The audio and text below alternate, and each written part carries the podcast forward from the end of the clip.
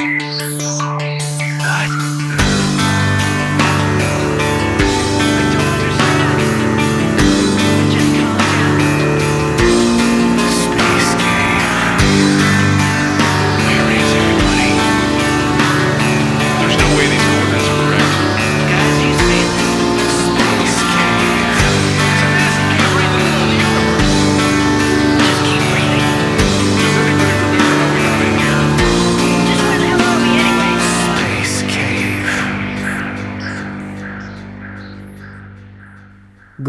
Space Burgers, and welcome to the Space Cave. A big warg to all of you, and a welcome to 2020 and a new decade. Hopefully, your teens, the tens into the teens. Man, we were so young back then. We were in the tween years. Now into the 20s. Will they be roaring 20s? Who knows? Um, hopefully they go well for you, though. Um, sorry about the little break. Couple weeks off, which were not intended. It was weird to reflect back on a year ago, all of those days uh, to start the year where I was laid up in the hospital. And last year, I'd been so prepared going into the holidays, I had a bunch of backlogged episodes, and then as I extinguished them, we got into a little bit of a layoff. This year, I didn't have a backlog, but I was thinking I'll be around. I'll, I'll you know, have some guests and things. And then just the holidays got really busy. We ended up uh, doing a little bit of traveling, just driving um, to see some family I hadn't seen in quite a while. And it uh, just ended up being a little busier than I was expecting. So I apologize. Hopefully, uh, you didn't get thrown off track, and or you never know with podcasts these days if people listening go, "Well, they missed one week. I'm done with them. I've moved something new into my rotation." Maybe it's that cutthroat. I don't know that I want to live in a world like that, or have to create stuff all the time, or put something out there just so it's out there and maybe that's how it goes. Um, if you're in the world of of making things, and, and everyone that kind of does YouTube or whatever it is will say that's the key to it. You just gotta slop stuff out there and give them stuff to always be looking at. And I don't love that. I'd rather wait a little bit and try to put out something at least decent. With that being said, this I don't have a guest for this episode, but I did uh, prior to. I think that's pretty funny that I go on this long rant about like I'd like to wait. I'd like to really put out something that's got some integrity behind it. Anyway, who wants a clip show? Who's ready for me to just ramble along for a certain amount of time and uh I don't know, every now and it's been a while since we did the one of those.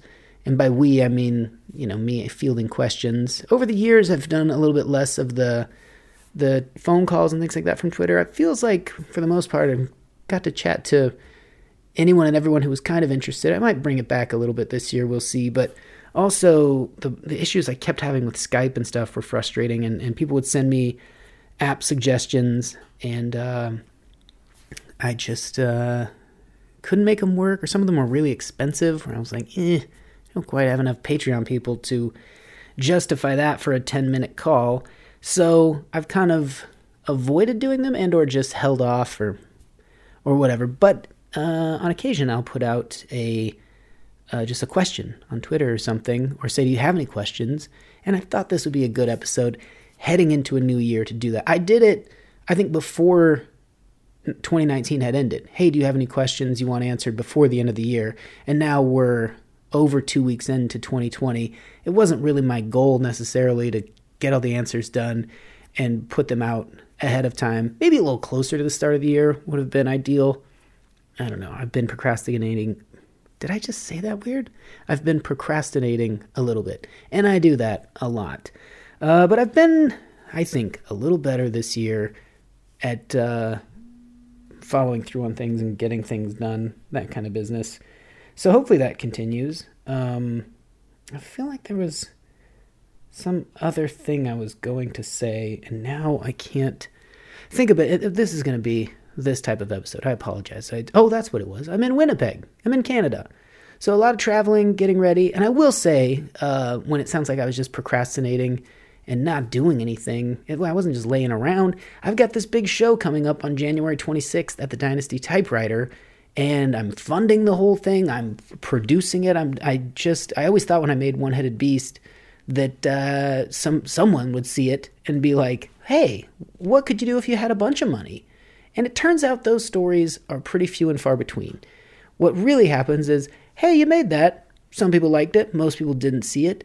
And if you want to make another thing, good luck. You got to got to tackle it again on your own." So it's a pretty critical error, I think, to to venture into it using kind of your own resources and things like that. But every now and again, you just get an idea where you're like, I have to see this happen. I've just, it's eating away at my other creative output. I, I feel like once you have a project like that or an idea, you just have to get it out of your system and then you can move on. And maybe you're not like that. Or if you are, I'd love to hear from you. Do you just go, well, I made that one and then I had this dream of doing this and I, of course, couldn't do it, so I moved on? And absolutely, we all have like tiers of things we want to do. If you are uh, trying to create stuff, and maybe you have goals where, you know, if I had millions of dollars, I would do this.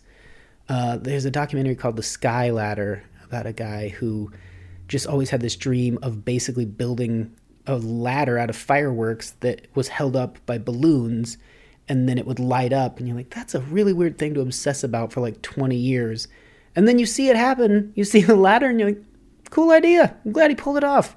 So it's not like for 20 years he did nothing and then accomplished that. You have to kind of do what you can with what you have while you are waiting for the thing or, or working toward the thing that hopefully one day you'll have enough to make it.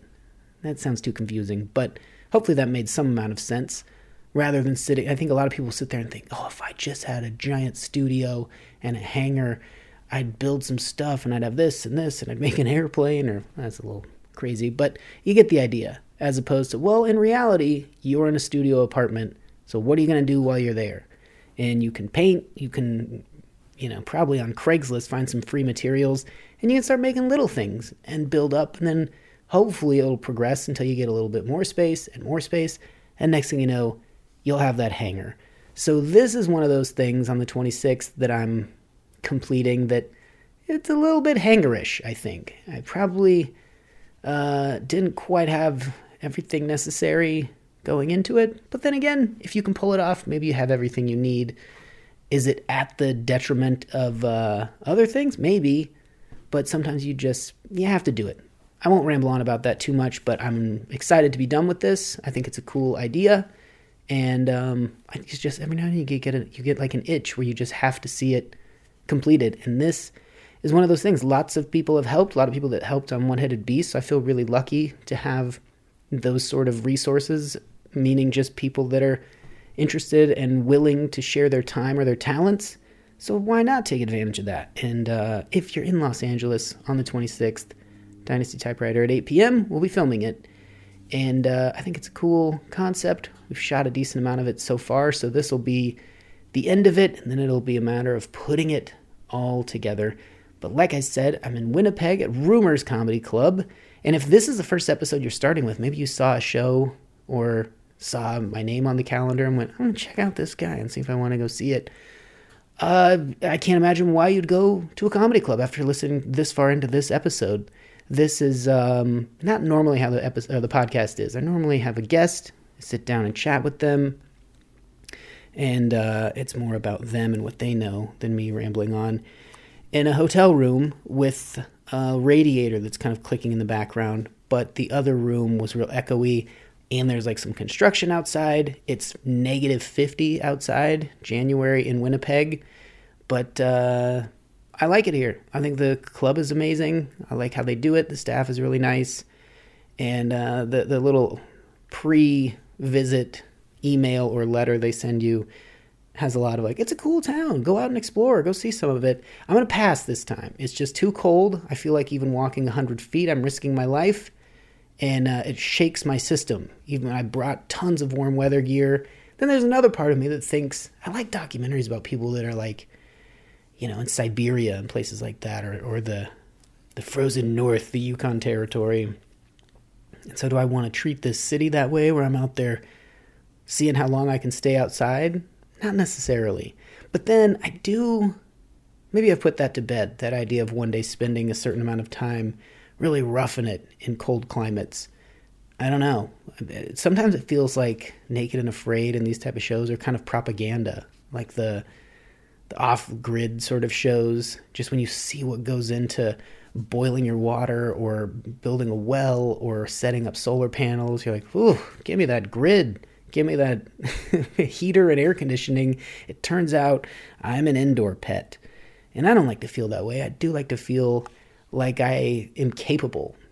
I'm curious what your thoughts are on that. And that's why, again, it's probably a little better to have a guest on a podcast because I like to hear people's thoughts. It seems like these days that's considered sort of, you know, wanting to be on the grid and or the comforts of leisure.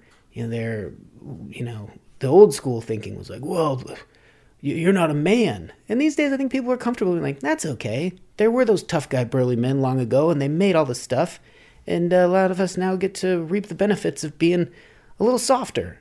But then there's this feeling of maybe that's why people are more uh, depressed than normal or listless or just can't quite find their footing, never challenge themselves. And that's not a male or female thing. I think everyone wants to try their hand at something, whether that's running a marathon or sailing around the world living out in the frozen tundra of nowhere for a year and seeing what you're capable of, what the human spirit can endure. Um, so this is none of none of that. It's just cold here, but I find myself thinking those thoughts of, "Whew, it's chilly here." Now imagine I'm 50 miles away from anywhere trying to survive. Could I do it? The answer, pretty unequivocally so far, is no. I'd be dead instantly. But I like the idea of trying. It would just be nice if there was like a, okay, pause, I'm not doing well. Let me get by the fire for a little bit, regroup, and then figure out how to survive. I'm not going to crawl into some sort of animal's carcass. I don't know why that's been romanticized in stories. I don't want to do that.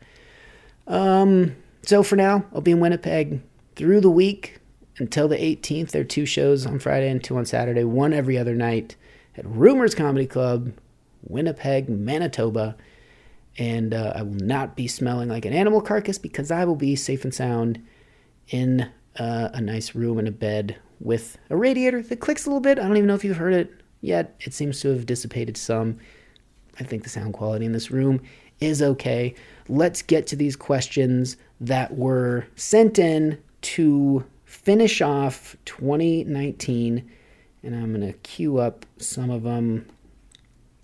Uh, the first one was from at the Mark Atkinson, who's my friend Mark Atkinson. Will I see Dave in 2020?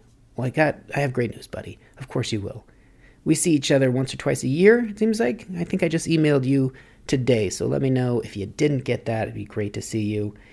Um, Rod Gar uh, at Roko underscore GA uh, said, Oh, looks like I missed it. Guess I'll have to wait until 2020, the end of 2020.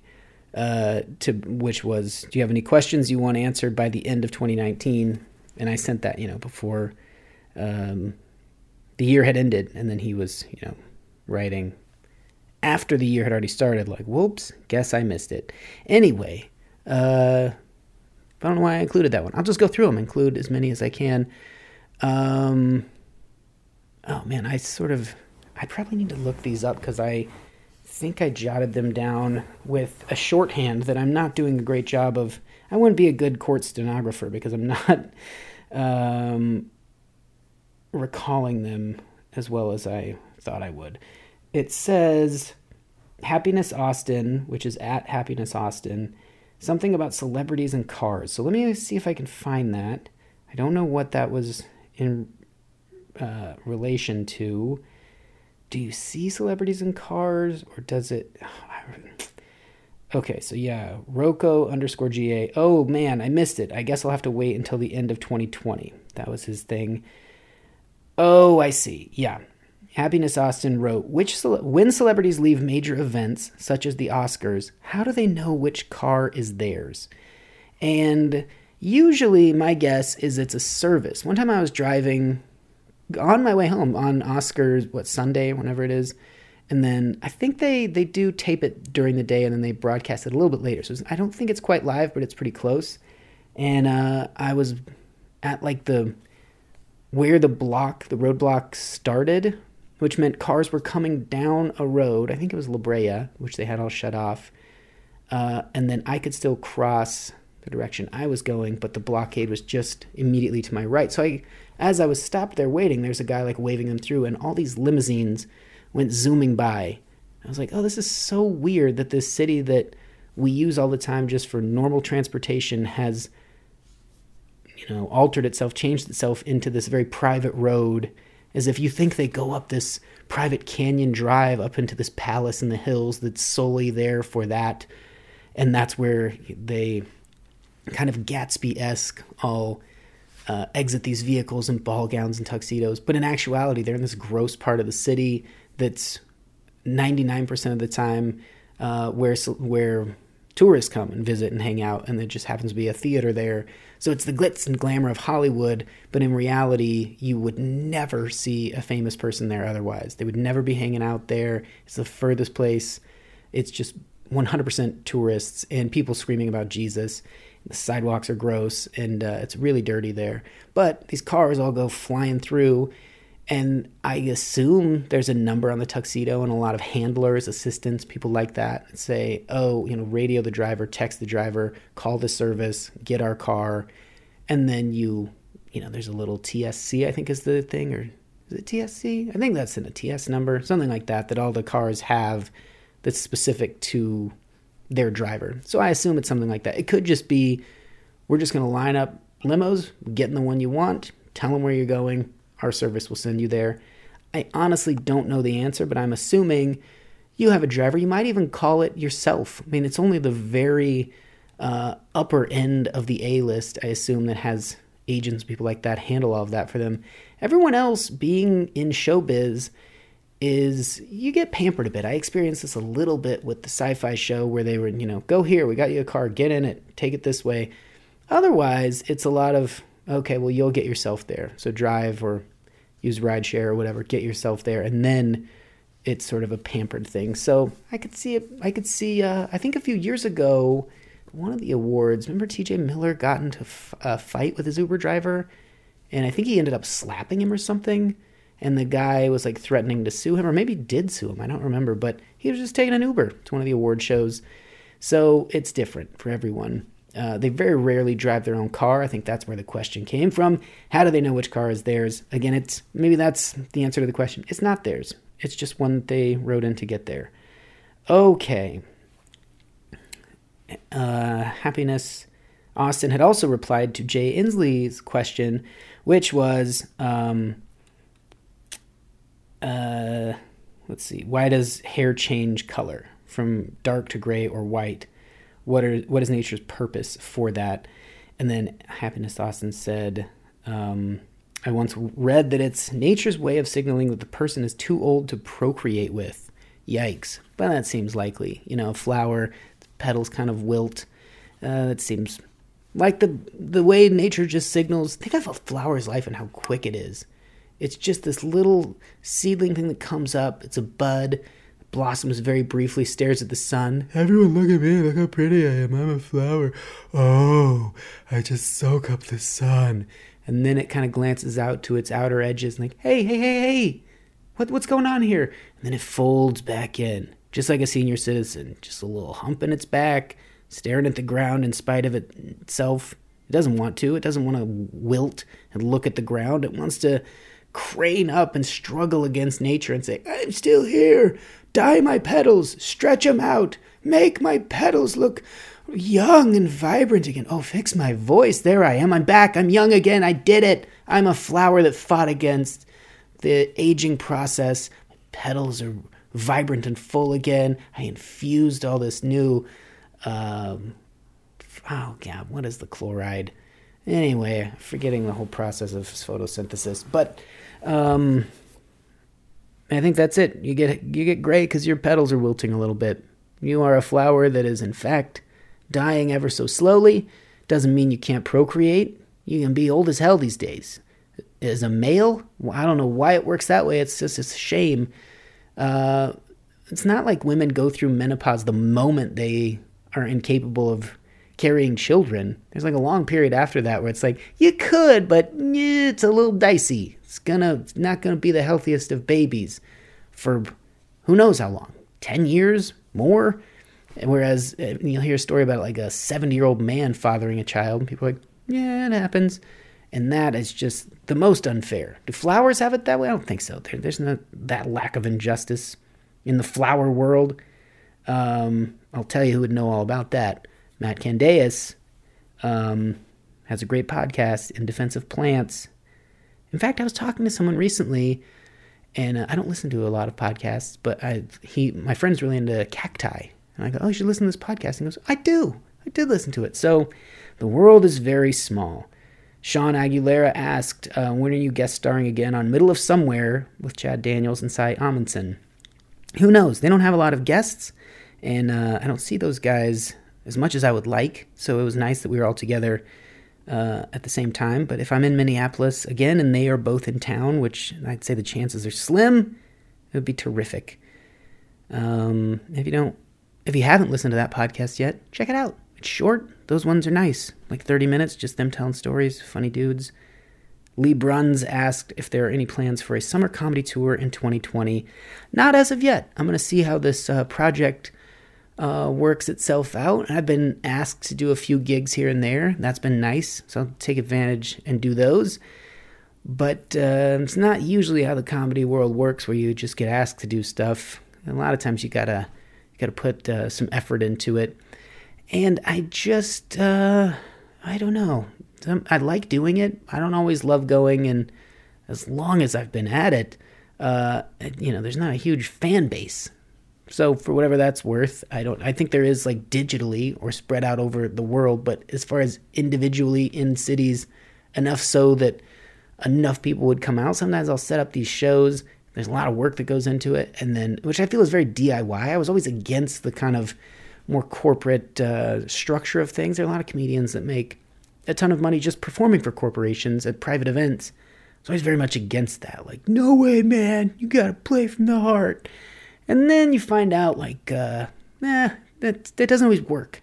you have to, you gotta, it's all about exposure. You just gotta get yourself out there. And I've never been great at that or that interested in that. Uh, but I do like touring. It's just sometimes I'll put all this work in and then I'll show up and the crowds don't validate. That's the wrong word. They don't, um,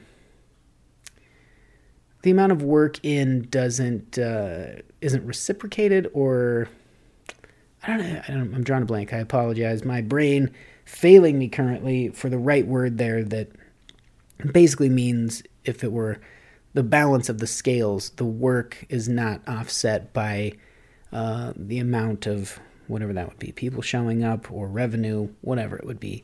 So I'll just podcast from from the depths of nowhere out into the world just blathering along. I'll just do that. That's easy. There's not it doesn't it doesn't really take up too much time. It's not that it's um it's a, a, very easy thing to do with little risk involved.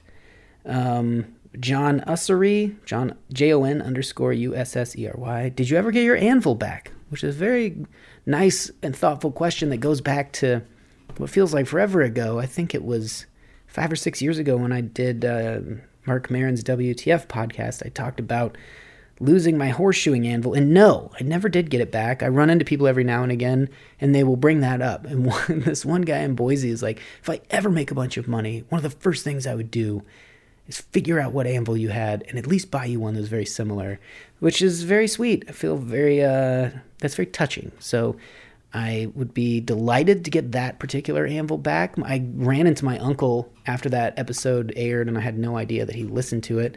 And we are just standing there, just kind of shooting the breeze. And then he brought it up. I'm like, oh, I heard that podcast. And it didn't occur to me right away that I had told that story. And then I it kind of, you know, you get you jolt up like, oh, oh right, oh shit. And then he just goes, eh, that's a no big deal. It's a bummer about that anvil though. He was real cool about it. So he understood that I didn't you know, carelessly lose it. I mean, I was a teenager, I think, at the time, so they do stupid stuff, and it wasn't that stupid. It was just a little. Um, I wasn't as protective as I maybe now am. You know, when you see adults and they're like locking the car when you're at a park where there's like one other vehicle, there's no one around, the other vehicle's 200 yards away, and they lock the car, and then you walk away. You know, you all heard the locks go down, but maybe you didn't hear the car horn go off or the lights flash and then they turn back and hit the button until they see that and hear the horn go off and you're like what are you doing? I just had to be had to be sure. That's because they probably had some stuff stolen or they lost it at some point in their life. They're just a little leery of it. So everyone gets a little more cautious as they go along and i wish i didn't have to learn that lesson with my anvil.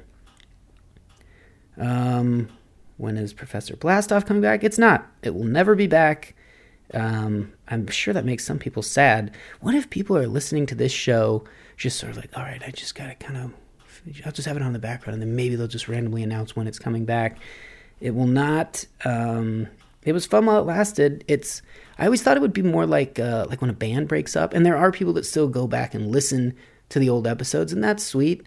But overall, it's more like a TV show that goes away. It uh, people instantly move on and find new TV shows, and I think that's just the the the way life goes. I, and maybe it's like a band though, in that if it did uh, have a reunion show, there would be people showing up out of the woodworks, and um, I guess that'd be good. I don't know. Again, I go back to the stand-up shows with uh, not a lot of, not a ton of people there. It, it, was a lot, you know. It was easier maybe during like the blast off era.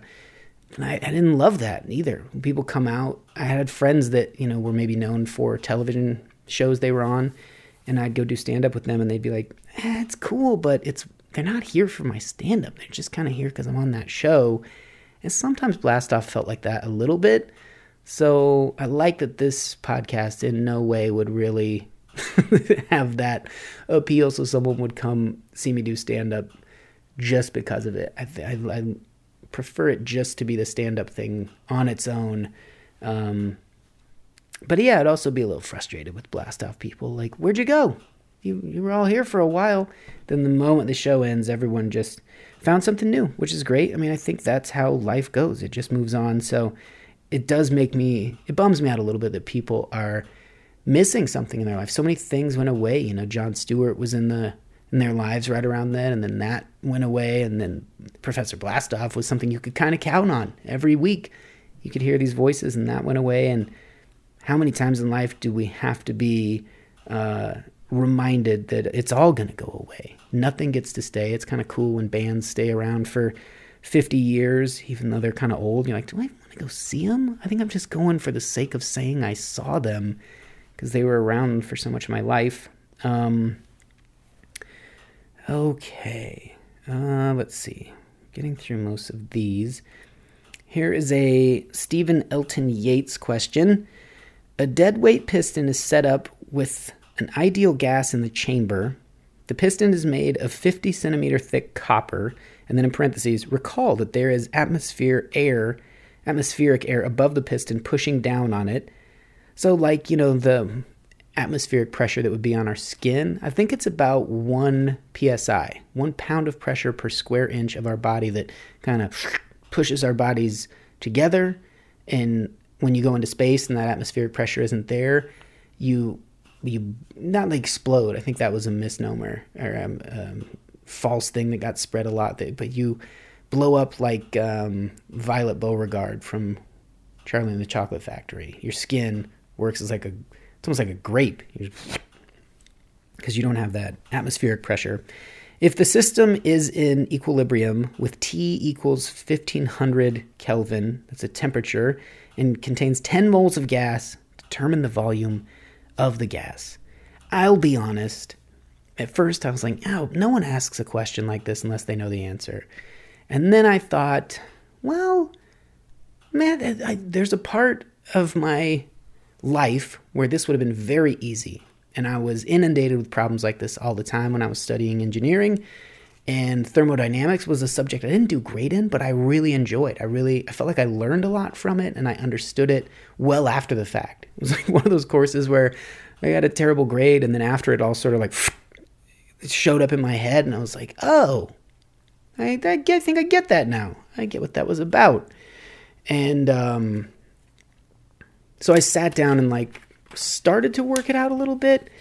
And then it, didn't bring me any great joy. And I went back to what I my initial thought was with some that is this can be looked up and or this is a type of question that you only ask if you know the answer to. I felt like it was Stephen's way of just kind of being like a little tip of the cap that we are both have an engineering background and just throwing that out there. But it's the ideal gas law, which is PV equals nRT. And you would solve for P by doing P1V1 equals P2V2. The question I did have, and this is what engineering is again, dead weight on an ideal gas in the chamber. The piston is 50 centimeters thick of copper. So it's 50 centimeters thick. We don't really know any kind of diameter. So this problem develops another element. How can we really solve the true pressure if it's in a state of equilibrium? That 50 centimeters thick doesn't tell us the diameter. So you might say there's not enough information here to solve this problem. You know uh, the number of moles is 10. Uh, you know the so R in that equation is the gas constant, which is like 8.3 joules per mole Kelvin. I remember that phrase very well from engineering. And you start crossing all these things off, like joules, and you you know have to make these conversions. Like, oh yeah, one joule and like kilocalories. It's like different different. Uh, you know this. If you're listening to this, you either don't care or you know it. You're like, oh, please stop struggling through this. But those things always confuse me, like kilocalories, or what one calorie is like the energy it takes to raise one cubic centimeter of water by one degree. I believe that's it. A mole is somewhere, or a joule, and like kilojoules. I could never keep all that straight. And like as you go through engineering, there are a lot of a lot of people that under they just create this database in their head of all the constants, all of the numbers you need to know. Like, well, this is 9.8 meters per second would be the rate of acceleration of just standard gravity of anything falling. It's 32.2 feet per second squared. Uh, these sort of things like the weight of water, there's all of it. Like it just at some point is in your head and you're like, this is amazing. My brain is like a calculator. Now my brain is not. I have no use for this sort of stuff. I just kind of wish I knew it because it seems smart. It makes you feel like, oh yeah, I can still do smart stuff. But I don't have the patience. I don't think we have enough information. So maybe Stephen will help us solve this. Or if you're listening and you're going, oh, it's a trick, dude, it's 10. You do this and this, it's real quick and easy. Apologies. But I think you have to solve for P and then to get to volume, pretty easy from there because you have all the others. It's just a matter of figuring out that pressure and I don't know that we know. We know the constant from above atmospherically, and we know we have 50 centimeters of copper. So then you look into copper. What is the weight of that, you know, per cubic centimeter or something? I don't know. But this would be how engineering works. And maybe you would take it in to like a TA and they'd go, You have enough info, keep working at it. And you spend days. When I would tell people sometimes about engineering problems, they'd go, well, it's just like it's like anything. You just research it, you have the answers, you fill them out. It's not like that. It teaches your brain a weird way to think about things where it's like being a detective. You're like, I don't get it. There are these marks here and there's this, and you go, Oh, what if they dropped it? And then you have to work back and you go, ah, there it is. This now makes sense. You had to start back and do some derivative or sub in and do some iterations of things. Who knows? This all sounds like gibberish. I'm assuming if you if you haven't studied engineering at all, and really it's about as interesting as it sounds. But yet, when people go, "Well, it's cool, engineering, that's cool," it's boring to talk about. But getting a few engineers together and hearing them chat about uh, solving problems and things, I always kind of enjoyed it. I thought it was fascinating to hear a human brain work that way. Okay, um, so thank you, Stephen. Good question. Appreciate you um, assuming and or uh, yeah, assuming that my engineering skills and or knowledge would still be in my head somehow. It is not. And um, apologies that I couldn't answer the question, but uh, perhaps perhaps you'll do it. Um, Dan Pritchard, Dan from Orange, said, uh, "Where do you think the ninth planet is?" Who knows? I don't think it's anywhere but it could be anywhere. It could be in the Kuiper Belt. I think we would have solved it or found it by then. So it's likely in a. Oh man, would it be in a different solar system within our galaxy? Seems like we've mapped that out fairly decent as well. We're getting out there a lot of those Kepler planets, 542b and things like that. That they're uh, what do they count as a ninth planet in our solar system? I think we've kind of ruled that out with Pluto being so small so far out there. When can you know the Kuiper Belt loosely kind of in orbit? Is it just hanging out there? It, must be slowly be feeling the gravity from the sun, but that seems like the outer bounds of it. Anything beyond that, I don't know that we'd be pulling it into an orbit. Uh, something could be going in a perpendicular sort of um, cycle, but it would run it. Who knows? Yeah, I mean, I think that comes up on the podcast every now and again. Not necessarily what we think it is. Planet X, everyone thought, you know, was going to just swoop through. I think we have enough historical data to to not be broadsided by something. But wouldn't that be cool? Just one day, like scientists are baffled. There's this thing that moves in this elliptical orbit that gets really close to the sun and then takes off and goes way out there and is not in the same sort of plane as the other planets.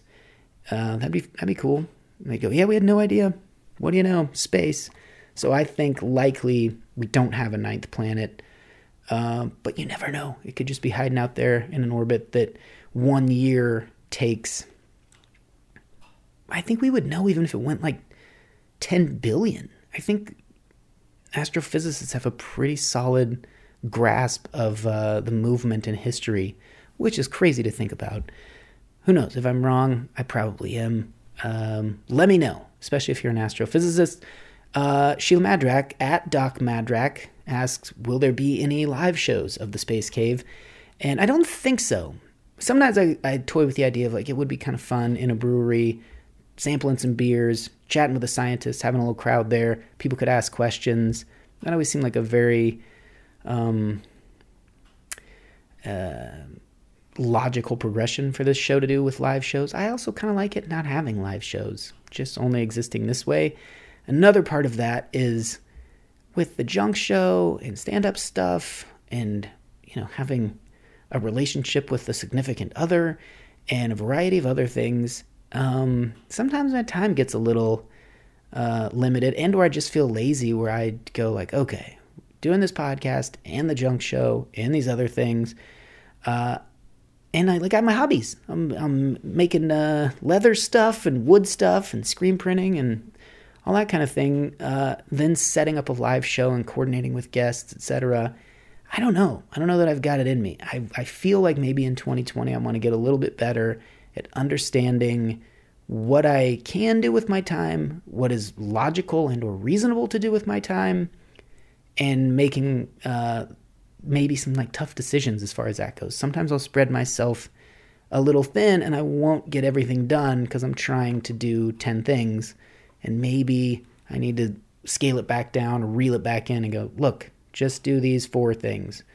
I don't know if that resonates with you at all, if you're having similar thoughts uh, as far as your life or resolutions into um, 2020. But that's one I think I need to work on in that sometimes I think like, what if I just poured a lot more energy into just the space cave? It seems like just enough people kind of like it to make that a reasonable thing to do. Then on the other side, I look at um, it. You know, it only has a certain amount of likes on Apple Podcasts, and we've been doing it for four years, and I feel like maybe that's not the brightest thing to do. I really appreciate and feel very thankful that people do like the show who listen to it, and I hopefully you're getting out of it um, as much as you expect because I, I, really do put a lot of time into it and I like doing it. So the idea of uh, like I, I'm always behind on trying to like upload the Instagram to it because then I have my own social media stuff and all this. It just becomes too many things. I and maybe I should have made it all go together in just one spot. Anything and everything. David Huntsberger, you could just find at this one spot, and there's but I, I, I like to compartmentalize a little bit. I don't don't want it all. It's just I feel like I do too many different things that uh, I like them having their own space. The the space cave feels like its own thing, like it should have its own Instagram, but then I never post anything to it or upload, and I apologize for that. But those are the kind of things that I procrastinate on and go, damn it, I should start doing that. So a live show might just add more stress to that. But if you're if you'd like to see it and maybe you can round up a little bit of a crowd, let me know where you live. And if you can guarantee you, you've got at least a little bit of a crowd that would be interested, I would happily come do a live show. But I just, I don't see it happening. I kind of like our dynamic here where this just exists out in the, the confines of deep space, all tucked together, escaping the the tragedies and perils and everything else of life as we know it. Uh, okay, and then Lee Bruns asked um, something about 3D glasses for dogs. You know, like I think kind of in jest, like do we, uh, you know, what? How would we do that? Could we do that? Do we need to understand how they see colors? The way bees see color and the the efforts they put into researching that with knowing their spectrum and knowing how they see purple as yellow and I think we've got a pretty good idea of where on the spectrum of light any animal's eye can see color and how it processes it. So, which is sad to think about a dog sitting there being experimented on with refracted light and different um, wavelengths of it coming into their eye and then going, oh, this part of their brain's reacting. I guess they see that. So, yeah, it would seem logical that they could just choose two different colors, slap them on. In fact, I think I saw something about this with maybe birds or something recently. If you have an article, send it my way. I know I saw something about this recently, but yeah, it seems highly likely that uh, we could understand that with dogs and design 3D glasses for them. I don't know if that's accurate, that's just my thought. And uh, the last question, I felt like there was one that was very um, let me get the person's name. Okay. Do do do do. Apologies for this. oh, Jennifer Tokaji uh, at Gen WW76, who was one of the first people to buy tickets to the Dynasty Typewriter show on the 26th. Thank you, Jen. I think that's fantastic. Uh, she said, I have a general question. So, how are you? And that's from Allison Rosen is your new best friend. We uh, did an episode where Allison kept putting off this important question she was going to ask me. And then at the end, that was it. So, that's what she was asking there. And Mighty Blouse at Mighty Blouse said, What is the meaning of life? I think we've covered it in this episode. I think we've really gotten to it. Where are you at in your life? What age are you? Are you having 18 year old discussions, which are a lot of, where do you think we'll be? Do you think we'll know each other? Why do you think we're we're doing this? What do you, where do you think we'll go? What do you think your life will be? Isn't it crazy that we know each? You know, like just all the stuff. Maybe you go to college. Maybe you get a job. Maybe you go to the military. Wherever you are at 22, you kind of most people, I think, in some way reconnect, maybe with high school people or someone from your past, and maybe you have a bunch of new friends at that point. You know, if you went to college, you're having conversations about 22, and people are starting to already kind of get married and maybe have kids at that point, and you're there's a song lyric I'll try to play on this show that's like, so this is this what 22 feels like? I think everyone's having that thought around 22 of like, is this it? Are we adults? What is this? Am I who I'm gonna be? Is this and you get to maybe 30 and you see a lot of comedians having uh, jokes about like, oh, my friends are having kids now, and everyone's processing.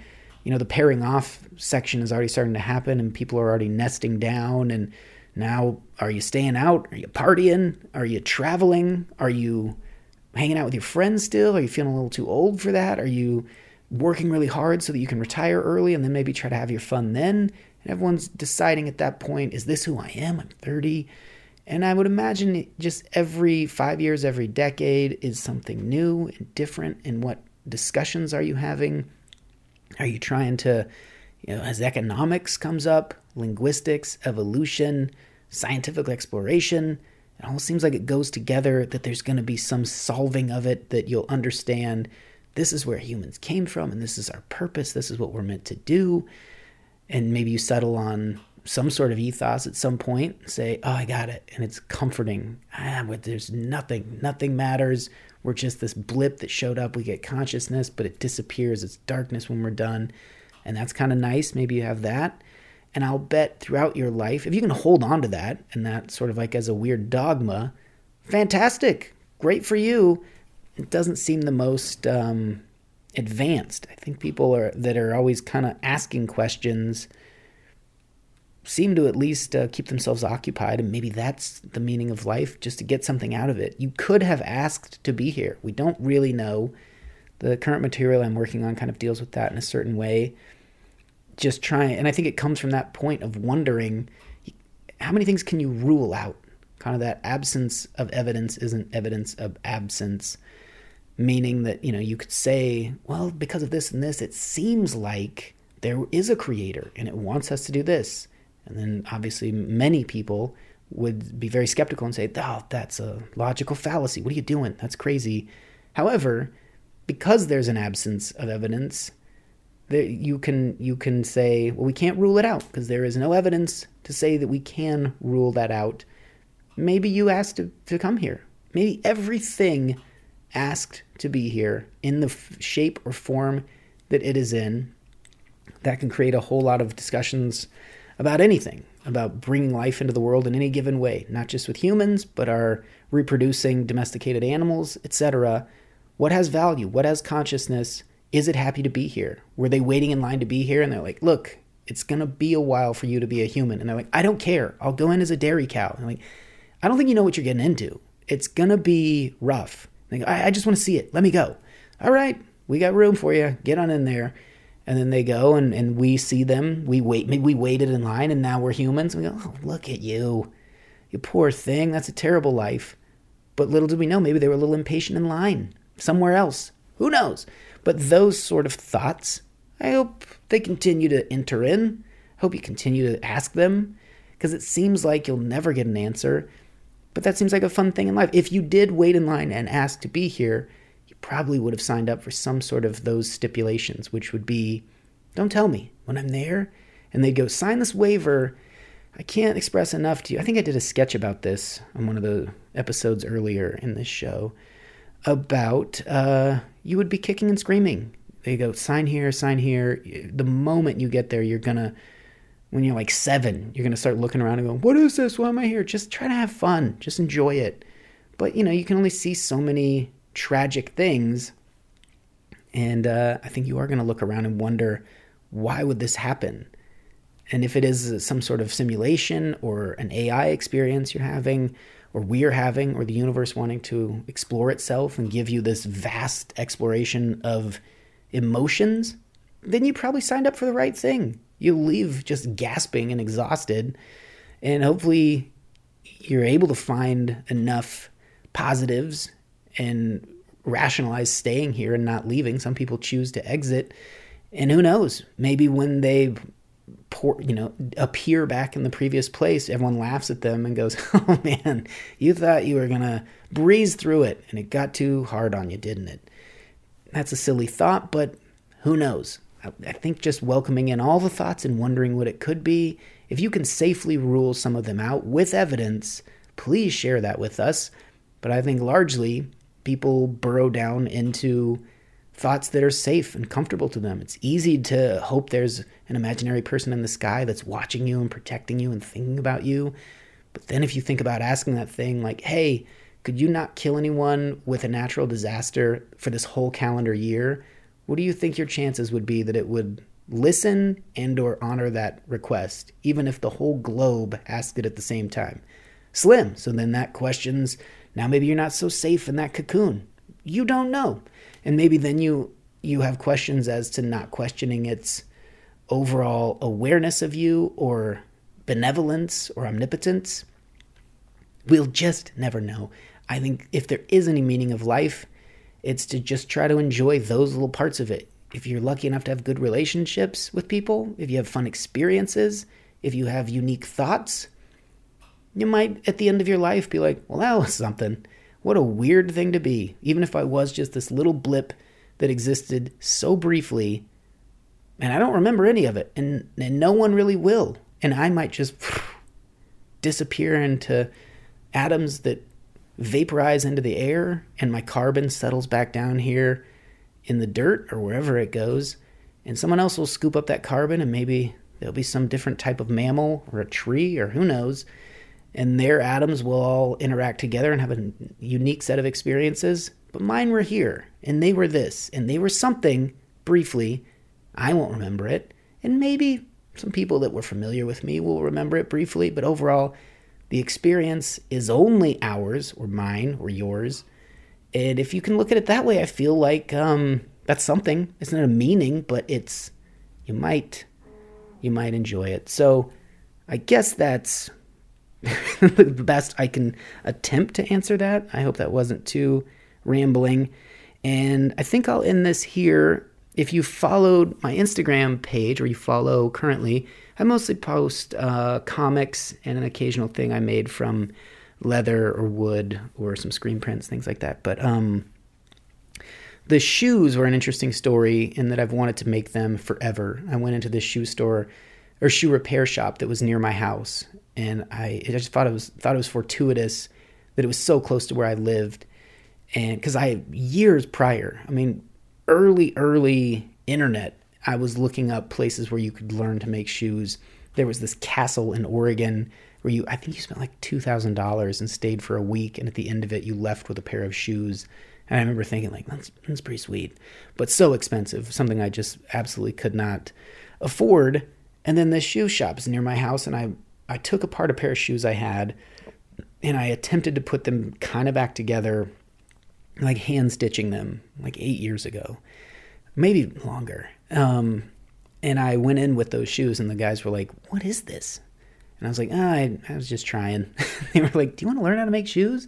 And I thought they were joking. And they're like, come in, you can come in anytime. And I became pretty good pals with the main shoemaker. And then uh, time went by and uh, I, I kept putting it off. I'd go in and learn to resole shoes, and I resoled a bunch of pairs of my shoes a bunch of times, and I got pretty good at that. But I'd always say, like, dude, I want to I want to make some shoes. And then I did that sci fi show briefly, and they gave me some shoes. And then when the show ended, they asked for them back. And I took them in and was like, hey, I kind of scuffed the bottom. Can we clean that up? And he helped me clean them up. And then I gave them back. But beforehand, I showed him the shoes. I'm like, what do you think of these? And he goes, those are beautiful. I was like, could we make them? He's like, absolutely.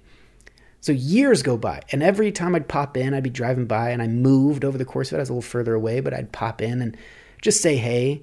And uh, I, I would always ask about the shoes, but I kept not doing it. And then the store closed. And uh, so, anyway, if you want to hear the whole story as to how it came about, that'll be a quick one in the Patreon. But the end version, the end of that story, is that we finally got together and made some shoes, and I helped with each part of it. Not every part, but each part I did. Like he would show me do maybe the left, and then I'd do the right. And it's not like I built the full right shoe and he built the whole left. We each built a little bit of each. And uh, but overall, I feel like I had a, a big hand in in putting together these shoes. You can see them on Instagram, and you can see them live on January 26th. I'll be wearing them at the Dynasty Typewriter, and uh, come out this week in Winnipeg to Rumors. I'd love to see you there. And if you have any further questions, if you have the answer to Stephen's thermodynamics equation, if you know about 3D glasses, you can email pings at the Space Cave.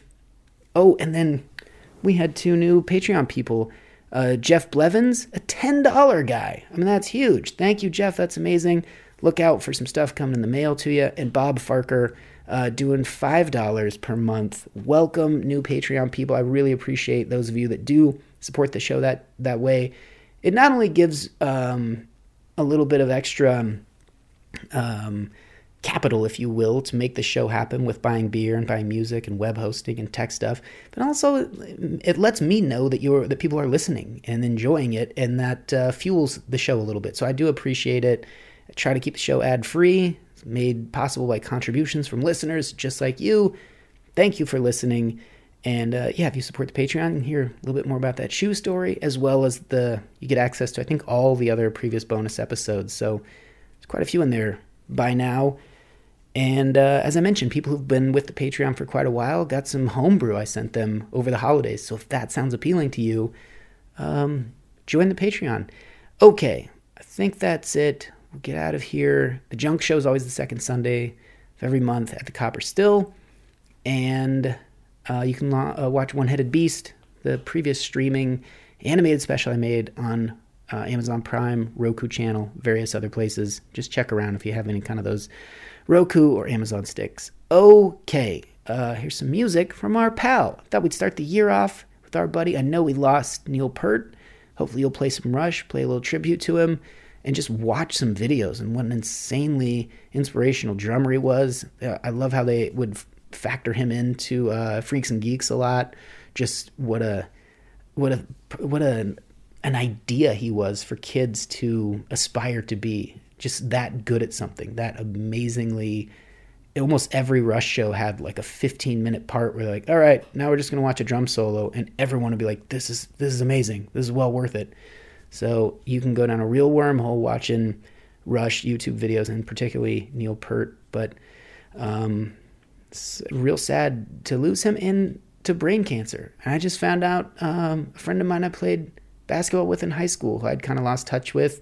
It's one of those people you hear about, and I guess this is just getting older. You're going to hear about people, and you won't realize how much it crushes you and how much you miss them and how you wish you could just have one more conversation or just catch up and say, Hey, how's your life been? I miss you. I really, really enjoy you as a person. And Garrett Voss was one of those people. He, he was just great, such a nice person. And then when you hear, uh, you know, glioblastoma and hearing like he's gone, there's just this instant feeling of, oh no, I never got to catch up with him one last time. I never got to relive stuff and laugh about uh, old memories of traveling on the bus to go play games and all of our little things we shared together. And um, so wherever he and Neil Peart are, I miss them. And uh, hopefully this year is a safe and happy one to you and everyone you love. And I think we're all kind of a little group here in the Space Cave. one of our our members, part of our gang, contributes music quite a bit. You can find it all for free, most of it online in the Bandcamp. You can also go to the, I think it's called the Free Monthly Music Archive, Song of the Month Club. He's got an archive on there. Kristovsky, he's an ace. Love his music. Love sharing it on the show. Big supporter of the show. Great dude. Played the Junk Show once, and uh, hopefully you like it. This is a new one from him. It's called Work Mouse. Have a great 2020. Thanks for stopping by the Space Cave.